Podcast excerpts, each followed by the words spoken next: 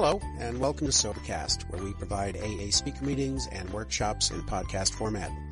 We're an ad-free podcast, and if you enjoy listening, please help us be self-supporting by visiting Sobercast.com, look for the donate link, and drop a dollar or two into our virtual basket. We hope you enjoy the podcast. Have a great day. Hello, friends. My name's Gordon. I'm an alcoholic. And I'd like to thank everybody doing service in the meeting tonight. And it's great to see so many people here, 90 plus, fantastic, you know. Um, the sobriety date's the 10th of March 1999, and I have an in-person home group here in Aberdeen, Scotland on Wednesday lunchtime at the Salvation Army. Any of you ever in town here, please come by and we'd be delighted to see you.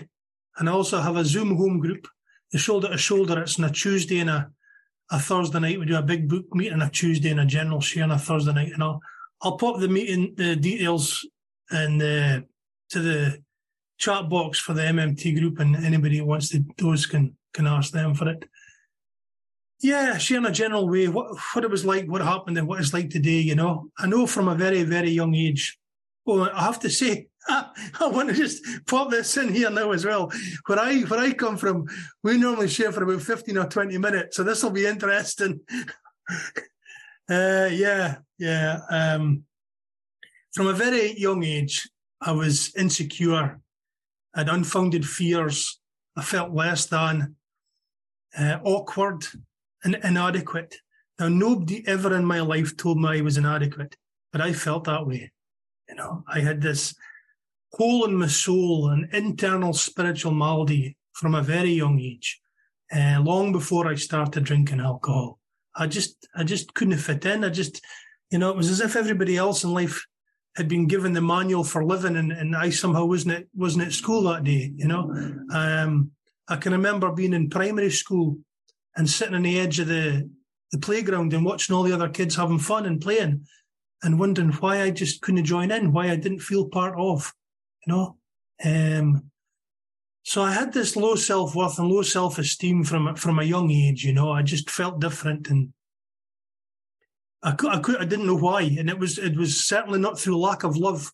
Very loving parents, uh, mother and father loved me. I'm an only child, and uh, always had a shirt on my back and food on the table. But um, dad went out and worked; he was the breadwinner, and mum stayed at home and, and looked after me. And I was, I was, I was loved, you know, and I feel blessed for that because I know that's not everybody's experience. But but I have to say as well is that I looked up to my dad. I worshipped my dad. He was my hero. But um, there were a lot of things about him that I didn't understand. And I know from what I've learned in these rooms that he's not an alcoholic. He's a heavy drinker, you know. And boy, when he drank, he really drank. But I was confused as a very young lad. And, and I have to say, in no way did the way my parents behave around me or whatever cause me to be an alcoholic. You know, I have this illness and I just, there's no, there's no need to wonder why. I just know today I am. And uh, but my dad, he liked to drink, you know, but but I never saw him drink much of an evening. It was maybe one tin of beer. He did a lot of secretive drinking, you know, and he'd go to bed. He, he, he got up early in the morning. He went out and worked, and um, of an evening he would he would go away to bed early. And but he after a while of being in bed, he'd come through, and then he'd start arguing with my mum, you know. And I never understood why. I never could get my head around why this went on. And uh, and fear was instilled in me from a very young age. I can remember lying in the sofa and uh, in the fetal position, you know, just absolutely terrified, not knowing what to do, not being able to comprehend the situation. Um, so yeah, I was, I was, I grew up with lots of mixed feelings, you know. Um, but like I say, I know today that my dad's just a heavy drinker because he's his life never got unmanageable. You know, he could drink lots and lots and lots, but his life's always been manageable. I can remember the wages he used to take home again. We're talking in the 1970s when, when, when men used to get paid cash in a brown envelope. And he used to come home and he had all the bills paid. He had all these envelopes and made sure that all the bills were paid, you know, so there was no unmanageability there. Um, so yeah, I, w- I was mixed up. I was, I was frightened. I was, I just couldn't do life, you know, and, um, I was very, very fortunate um, from primary school. Um, I would have normally went to the local comprehensive school, the local state school. That would have been the normal run, you know, way things turned out. But I, I did okay at primary school. And I actually got a bursary. And this is where things started to come in. And I, I had this dichotomy with my feelings going on. Was I less than, or was I more than, or better than? And I actually got a bursary to go to a private school here in Aberdeen. My fees, my school fees were paid for this bursary um, for six years. And uh, boy, that, that changed things. You know, if I, if I had felt different when I was in primary school, well, going to this secondary school and no longer going to school with all the kids in my council housing estate, but with these other guys, I was really a fish out of water because I felt I could no longer pal about with the guys in my my estate, and I couldn't have really mix with these. The majority of people at my school who were, you know, very well off. Their parents had big cars, big houses, and big jobs, and wonderful lives, and, and very, very many material things, you know.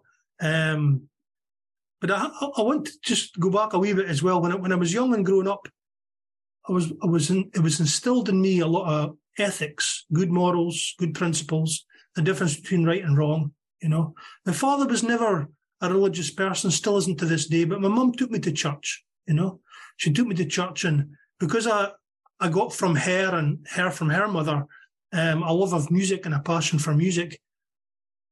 I used to like to sing sing the hymns at the church and on a Sunday morning. But as soon as the minister got up to do his sermon, I just switched off. I had absolutely no desire to learn or to listen to this person speaking about something. It was all kind of, it just did not interest me. You know, I switched off. And uh, I was also in a thing called the Boys Brigade. It was the Church of Scotland I went to. I can only talk my truth. I went to the Church of Scotland and a thing called the Boys Brigade. And it was a lot of fun when you were still in primary school.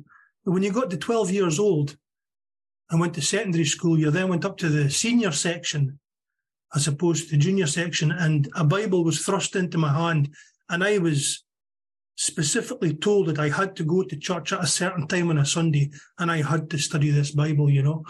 And I can distinctly remember taking that Bible home and reading it, and every fibre of my being rejected it just completely rejected it.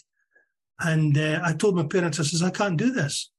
And they says, okay, Gordon, you don't have to. Nobody's forcing you to do anything you don't want to. And I promptly left the Boys Brigade and joined the Scouts because they had very little to do with the church. And um, it seemed more interesting anyway, the things that the Scouts did, you know. So I know that I forego any opportunity to learn about a power greater than me at the age of 12. But like I say, years before that, I had this internal spiritual malady. And it didn't take long. I was the age of 15. I um, engineered a situation one night. I was going out with three friends and we were going to go down to the beach here in Aberdeen. We're, we're very fortunate. We have a, a beach. It's about two miles long and um, there's an amusement centre down there. And as a teenager at 15, that was, that was something that would be exciting, you know. But as, as the lads were coming together to meet, I got this idea that would, wouldn't it be brilliant if we got somebody older than us to buy us some alcohol, you know? And that's just exactly what happened. A guy that we had known in the scouts, he was three years older than us. The legal age for drinking in, in the UK is 18, and this guy was 18. And he just wandered into our company just as we were preparing to set off to go into town. And we asked him if he would do this, and he did. and um, I walked into town. I, I, of course, took the bottle in my jacket. It was a bottle of vodka, and uh, I hadn't even had it in my system, and I felt better.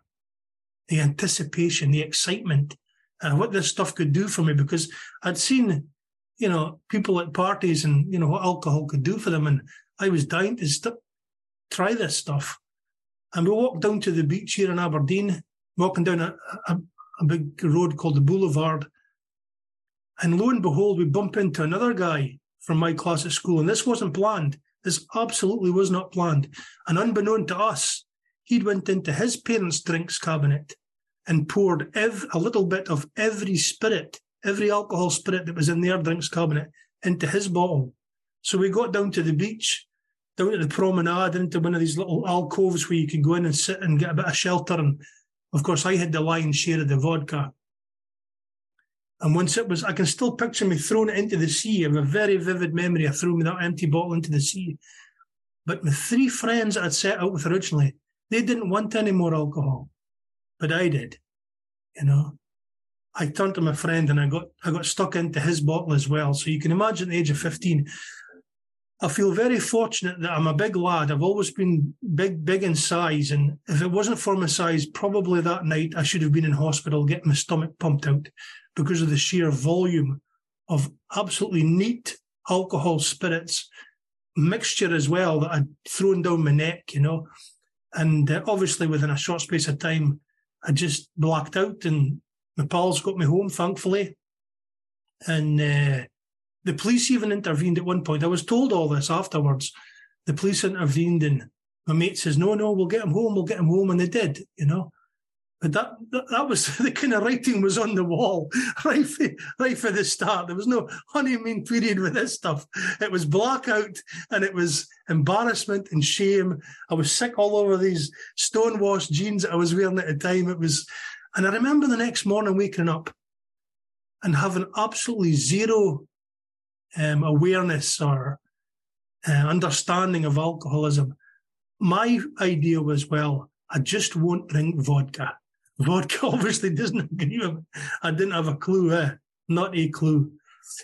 And so I went on, and I was still at school, you know, so I couldn't drink very often because I didn't have the funds to do that. But I had my first job when I was 14. I worked for the local newsagent on a Saturday morning, got a few pounds for that. And then when I was 16, I got a job in a department store, British Home Stores. I was working eight hours on a Saturday. I remember I got I got paid eleven pound thirty four, and my driving lessons were ten pound a week.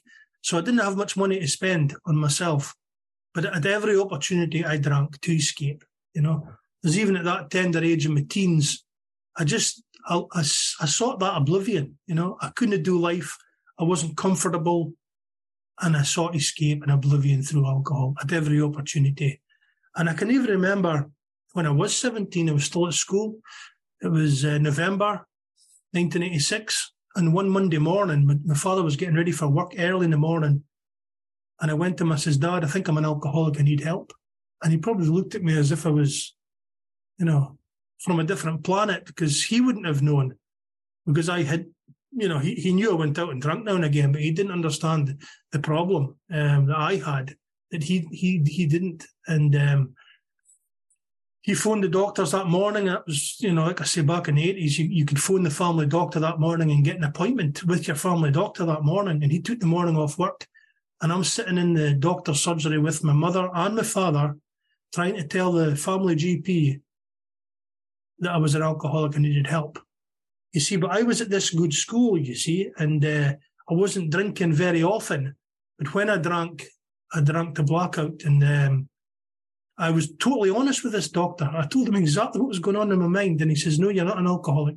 He would give me some tablets, and you know, if I, if I thought I had a problem with alcohol, well, maybe just perhaps try to curtail, you know, limit the amount I drank. That was kind of his his um, solution.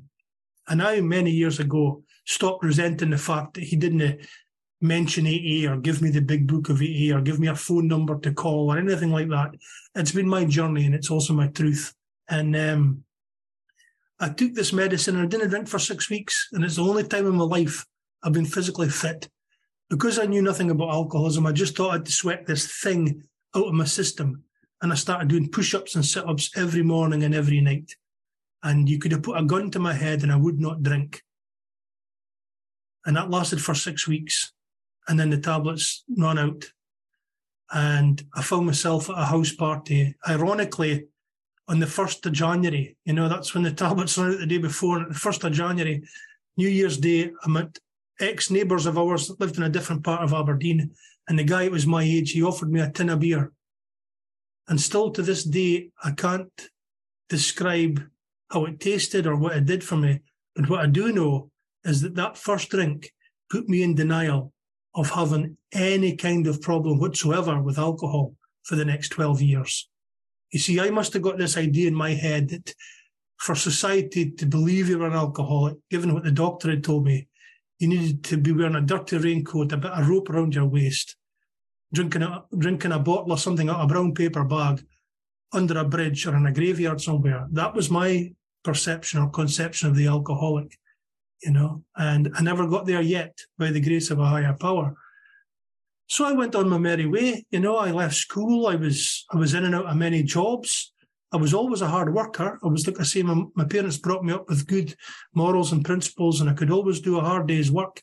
But I had a terrible attitude problem. You see, I'd start a job on a Monday morning, and if I wasn't managing director by Friday, I'd lose interest because I'd developed this ego, this really my, my emotions were conflicted the whole time. I was always thinking I was better than everybody else or I was lower than everybody else. There was no equilibrium. There was no happy medium. And so I went, I went on my merry way, like I say, in and out of jobs. And I, I live in Aberdeen and it's, it's a big oil, oil city. You know, oil's a big employer here in Aberdeen. Uh, not so much now, but certainly in the eighties when, when the boom was going, you know, there were boom times in Aberdeen and, uh, I had some good jobs, but I would just, the more money I earned, the more money I drank. It's just as simple as that. You know, I never had any kind of long term plan. I uh, I just drifted. I was in and out of relationships. I was in and out of jobs, and I got the grand idea when I was 21 years old that I would go to Australia. I thought the land of opportunity. I'll go away to the other side of the world, and life will be different. I can start a whole new life. But I went out there with a one year work and holiday visa and you can't stay in Australia the rest of your life on a one year working holiday visa. It doesn't work like that. And so I lasted 22 months and the immigration caught up with me and I had to come back to the UK, back home. And of course, my mother was only ever delighted to see me, you know, when I went on my travels like that. And I worked away and I had different jobs. And then when I was 25, I went back to college. I thought that would be the next thing that would make a difference to my life and improve my life chances. I'll get some more bits of paper to say I'm not stupid. And uh, I did that. I did a two year college course, but I never used the qualification. Um, I, I, ended up going away down south to England with a sales team traveling from town to town, knocking on doors, cold canvassing, trying to generate leads that the salespeople could sell home security off of, you know. I lasted 10 weeks and I'm on the phone to my mum. Oh, mum, it's no worked out. Can I come home? Of course you can, son, you know. And my dad knew that I was a worker. He knew that I always wanted to work. So there was never a gun put to my head saying, you've got to go out and get a job tomorrow. You can't stay here. He would say, come up, you know, take a couple of weeks, settle back in again. And we know you'll get a job. And, you know, so much love, so much love in the family home that I never respected. I never appreciated, you know. And as the years rolled by, I got resentful at my nearest and dearest, my own parents, I thought they were the source of a lot of my problems in life. And uh, I was so ill and I didn't know it. I was so ill. And so it went on. And, and I have to say as well that my type of drinking, I was a weekend warrior. You see, I could work during the week, but the weekends were mine. And I went out and I drank in the pubs and the clubs. But I have to tell you that my last drink was so different from my normal pattern of drinking. It was between four and five o'clock on a Wednesday morning on the 10th of March 1999. And it wasn't the biggest drink I'd ever had in my life, far from it. But I had two tins of beer, two tins of Budweiser. And I was, the last few years of my drinking, I used to drink bottles of Budweiser in, in the pubs and clubs, bottle of Budweiser and a grouse whiskey chaser, grouse soda and ice. Now, grouse is a blended whiskey, you know, there's different whiskies in it. I was never what we call a single malt whiskey drinker, which were, you know, which we have ample of here in Scotland. But the morning I had my last drink, I had these two, and I remember it was distinct, you know, different things stick in your mind. The bottles of Budweiser I bought in the bar were, were much smaller, but at that time, the supermarket or whatever was doing a promotion and they had these 500 milliliter tins of Budweiser, half liter tins. So I had two of them in the fridge and I had this little presentation gift box set box of single malt whiskey miniatures that my mother given me. Three, three of them, three little miniatures that I was never ever going to drink because it was sentimental it was very special to me. But I drank the whole lot rapidly. And I have to say, it didn't work. For the first time in my life, the alcohol did not work. And I was taken to that place that the book talks about where you think we think we can no longer live with or without alcohol. and uh, pitiful and incomprehensible demoralization, you know, terror, bewilderment, frustration, despair. I was just lost. I was completely lost. And I have to emphasize, I am not a religious person. And this is why this is so different for somebody like me, you know. But I want to read a wee bit for the big book because it always says it much better than I can. And that's that's why I chose the the wording that I did for my for the poster for this meeting tonight, you know. It was only a matter of being willing to believe in a power greater than myself. Nothing more was required of me to make my beginning. Thus I was convinced was I convinced that God is concerned with us humans when we want him enough. At long last I saw, I felt, I believed. Scales of pride and prejudice fell from my eyes. A new world came into view. And that's what happened because I sought for the first time in my life a power greater than me. I knew I was completely beaten and battered into the ground with alcohol. And on my own power, I couldn't change things. So I needed a power greater than me and greater than alcohol in my life. And I asked that if there was a power for it to make, make me aware of it. And I know it's not everybody's experience, but but I had a sudden upheaval type experience. It's described at the appendix at the back of the big book. And uh, I didn't have a blinding flash white light like Bill did in Towns Hospital, but otherwise it was fairly similar. And I saw and I felt and I believed. And I couldn't understand what had happened. A wave of peace came over me that's it's so profound I can't put it into words. And I remember going to bed and I slept like I'd never slept before in my life. And see, when I woke up, everything had changed. My attitude and outlook that absolutely everything had fundamentally changed, and I could not comprehend what had happened. I knew it was significant, I knew it was important, but I could not understand what had happened. And before I went to bed that night, I got down on my knees and I prayed.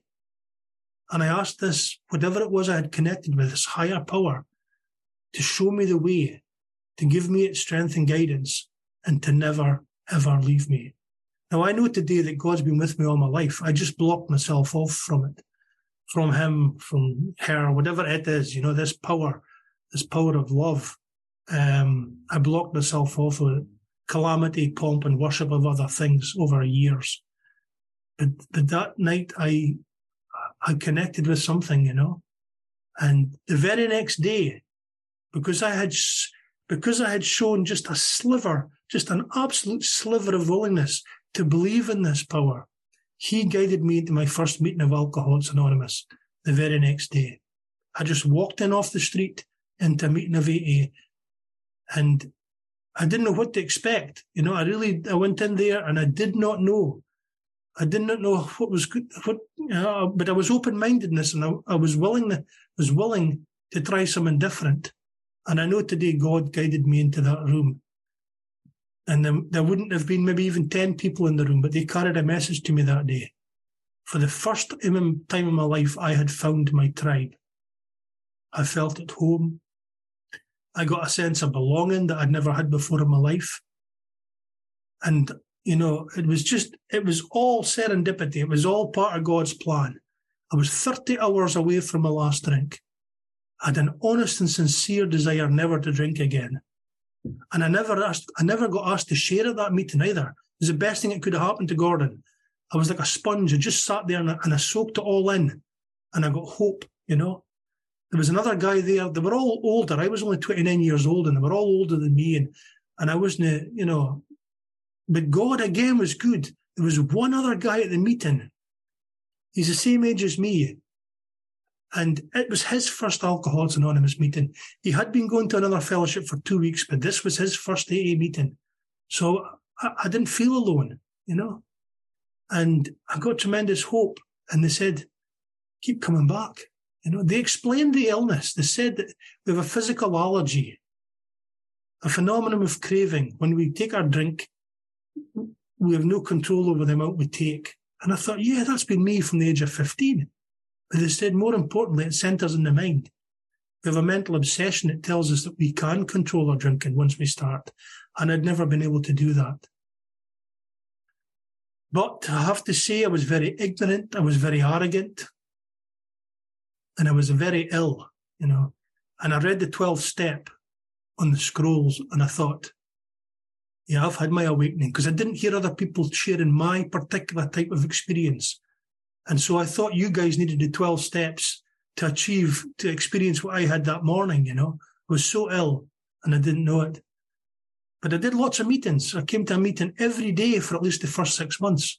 I got a home group within three weeks. I did every meeting in Aberdeen within three weeks because I had been signed off my work at that period. I was I wasn't too well, and had the opportunity to go to every meeting in Aberdeen within three weeks. I got a home group, but I did not want to change, you know. And I knew I was an alcoholic, but I was just a little alcoholic, and I didn't need all these steps, you know. I was so ill, and uh, for any newcomers in the room, please don't take as long as I did to get a sponsor and embrace the program in its entirety. I sat around meetings for four years, not drinking, going to lots of meetings every morning before, every night before I went to bed, thanking this higher power for another sober day. You know, I was stark, raving sober with untreated alcoholism. And I don't recommend it for anybody, you know. Um, so four years in, what actually motivated me to, to do what's re- suggested is the mental obsession came back. I got a free ride for four years. Never thought about it, didn't desire it, didn't want it. Went to lots of meetings, you know. But four years in, the mental obsession came back. And I almost wanted to drink more than I wanted to breathe, but I knew I couldn't. And more importantly, I didn't want to. Now I could have I could have went out there, choices, four years in the rooms. I could have went out there and started drinking it again and been dead many years ago. I could have, you know, decided to take my own life without even drinking because I couldn't cope with what was going on in there. But thankfully, I made the right decision. I did not drink again. And God put a guy in my path whom I asked for help. You see, I had a major issue with steps four and five. There were things that I had done that I was never going to tell anybody and yeah, issues issues with trust, you know. But this guy was put in my path, and I approached him one night after hearing him sharing two or three different meetings. I didn't ask him straight away, but I asked him for help with the program, and he said, "Yes, Gordon, I'll help you," you know. And I set about doing the work. You know, I took my inventory, and I realised I wasn't the person I thought I was. But it, more importantly, it gave me the information I needed to change. You know? I got down to the causes and conditions and the exact nature of my wrongs. And he gave me advice as to where it was appropriate to make amends, you know, to people I'd hurt. And what a journey, you know. I came out of my, I, I was so ill. I have to say this, you know, again for, for the newcomers, get a hold of somebody you feel you can trust and share with them. Share with them all the stuff that blocks you, blocks you from whatever your own conception of this higher power may, may or may come to be. And I remember the first night I sat down with this guy and I had, I was so frightened. I was so insecure about myself. And I said to this guy, I said, I'm going to tell you something I've done, which was the biggest, baddest thing I thought I'd ever done. And I says, you might not want to be my sponsor once I've told you it. But of course, he shared things that he had done with me and he helped me get what I had done into perspective, you know. And I can remember some nights walking out his house, feeling like I was walking about 18 inches off the ground. The freedom, the freedom that comes when we share all this stuff, it, it kept me sick anyway, you know. And that's why I walk a free man today. I have no guilt, shame, or remorse attached to anything I've ever done in my life because I've shared it.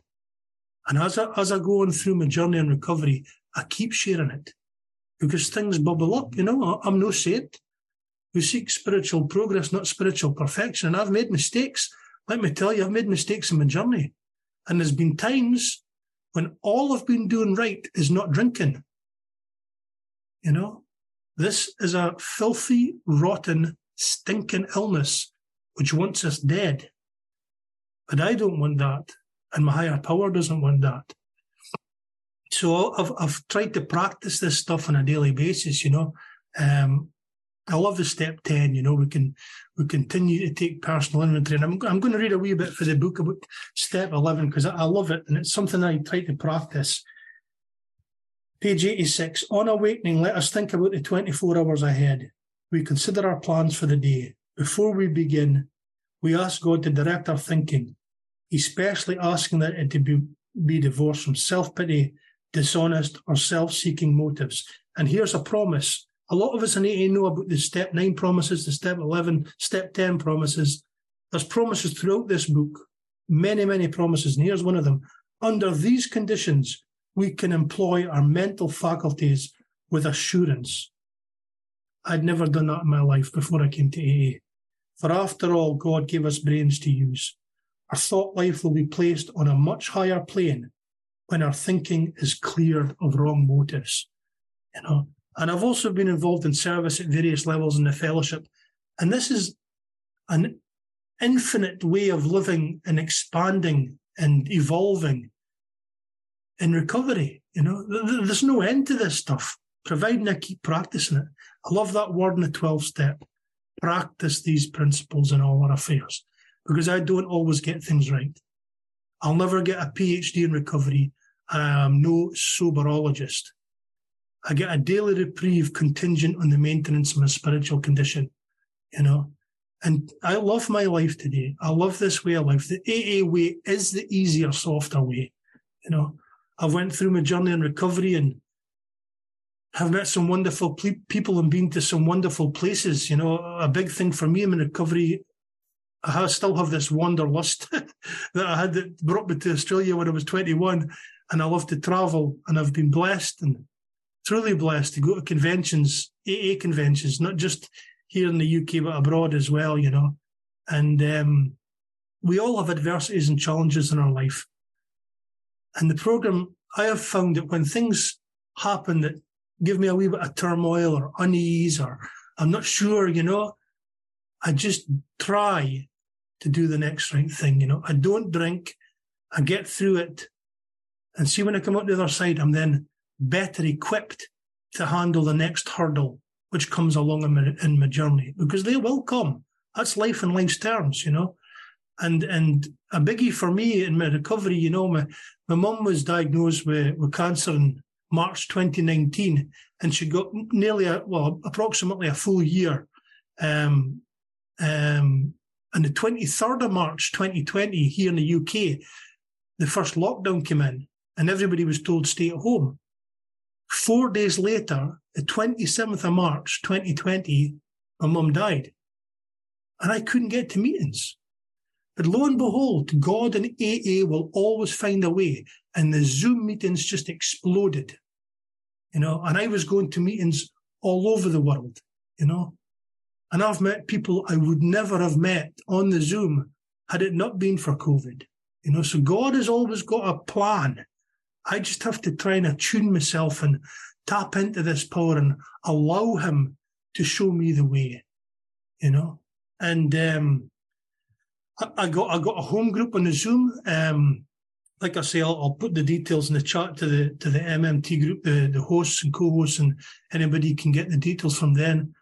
Uh, Tuesday night we do a big book study, and Thursday night we have a general share, and another meeting that I've just started. And this is how this is how it works.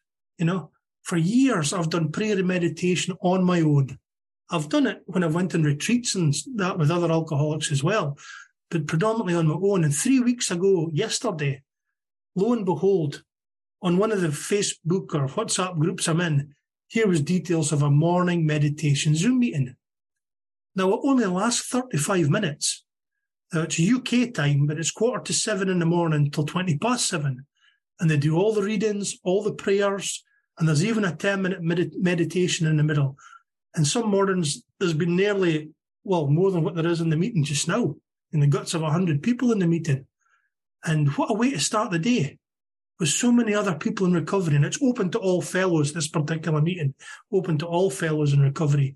And, you know, try to improve, improve my conscious contact, improve because I'll never get it. right. I'll never get it one hundred percent, but I have an an opportunity on a daily basis to improve it. because another, we've lots of slogans in AA, lots of sayings, you know, and one of them is beyond your wildest dreams, you know. Well, if I'm giving you my truth, I don't want what's beyond my wildest dreams. Why? Because what God has in store for me is beyond anything I can imagine. And I'm not talking about material things. Yes, they make our lives very, they make our lives more comfortable, but I'm talking about the internal stuff at my very core, how I feel about me, about other people in the world in general.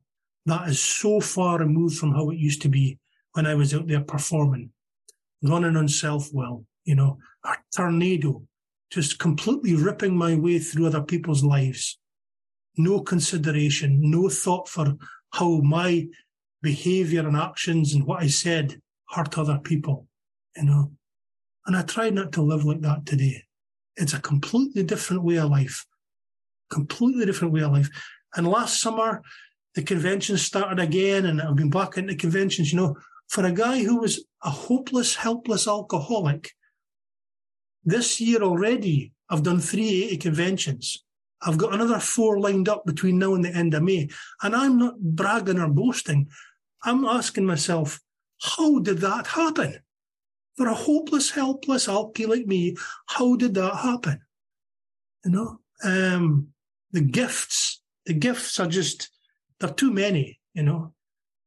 But I, all I have is right here, right now, you know, the capacity and the ability to just live in the here and the now. That's a gift, you know. I was always remorseful and guilt and shame about the stuff in the past, fearful of the future. It's not like that today. But it is contingent on following a few simple steps every day. You see, because every day I'm not drinking. My illness is in the gym doing push ups and sit ups, keeping itself really, really fit, waiting for me to stop doing the things that I know are good for me. You know, um, wow, what what what a journey! What a journey, you know. Um, I'll I'll just say one last thing before I, I try and wind things up for you. Um, I hurt a lot of people, you know, when I was out there performing, and I remember uh, when I was 21, I have a cousin who's just a few weeks younger than me, and lives up in a different part of Scotland. It's a set of islands north of Scotland. There's Orkney Islands and Shetland Islands, and and my father's originally from the Orkney Islands, and and one of my cousins was having a 21st birthday party, you know. And I had a good job in the oil at the time, but I was lucky. I got a few days off over a long weekend, and I went up and I set off. We used to stay with my, my grandparents, you know, and I, and I set off out early that evening. I was all dressed to the nines, had my best clothes on, but I couldn't. It wasn't a case of going out with my parents and going down to the party, you know. No, no, I had to go out early and get a few in me, get started, get a head start. And I found this dingy wee pub, you know, and I went in there and I, I didn't have a partner to go to the, this function with, but this this lady was there, you know, and and I, and I took her to the to the party, and I'm not going to describe what she was wearing, you know, but she may or may not have been somebody that, um, well, I don't want to go there, But I'll give you I'll give you a picture, right? just a, a, little hint of what was going on here. And I took her to the party and I just embarrassed myself. I embarrassed my family, you know, and I ended up leaving early. You know, I was drunk and I was somebody that none of the family knew. And the way she was dressed and everything, people probably got all sorts of weird and wonderful ideas, you know, what was going on. Well, nothing like that did happen, by the way. Nothing like that. I was just wanting company, you know. Um, and that very same lassie, I mean, I made amends to that cousin many years ago. You know, I, I, I specifically as part of my, my step nine, making amends, make, made direct amends, you know. Now that same cousin for a few years now has come down to Aberdeen because she's married. She's two young daughters and they do dancing, a particular kind of dancing. I don't know what kind of dancing it is, but they come to Aberdeen because there's an annual event in February every year. And she wants me to spend time with them. She wants me to be in their company. You know, this is what this program has given me. People who I really, really hurt and embarrassed in the past, they want me in their company today. And it so happens she's down this weekend and I'm going tomorrow and I'll be playing 10 pin bowling with him and having a meal with him. You know, the miracles that can happen, the changes that can take place when I do what the guy that took me through the program. One of the one of the things he used to say, Gordon, if you do the right things, the right things will happen, and that's been my experience. So I want to wish each and every one of you that's in this meeting well on your journey in recovery, and I thank everybody who's doing service. I'm glad to be here and sober.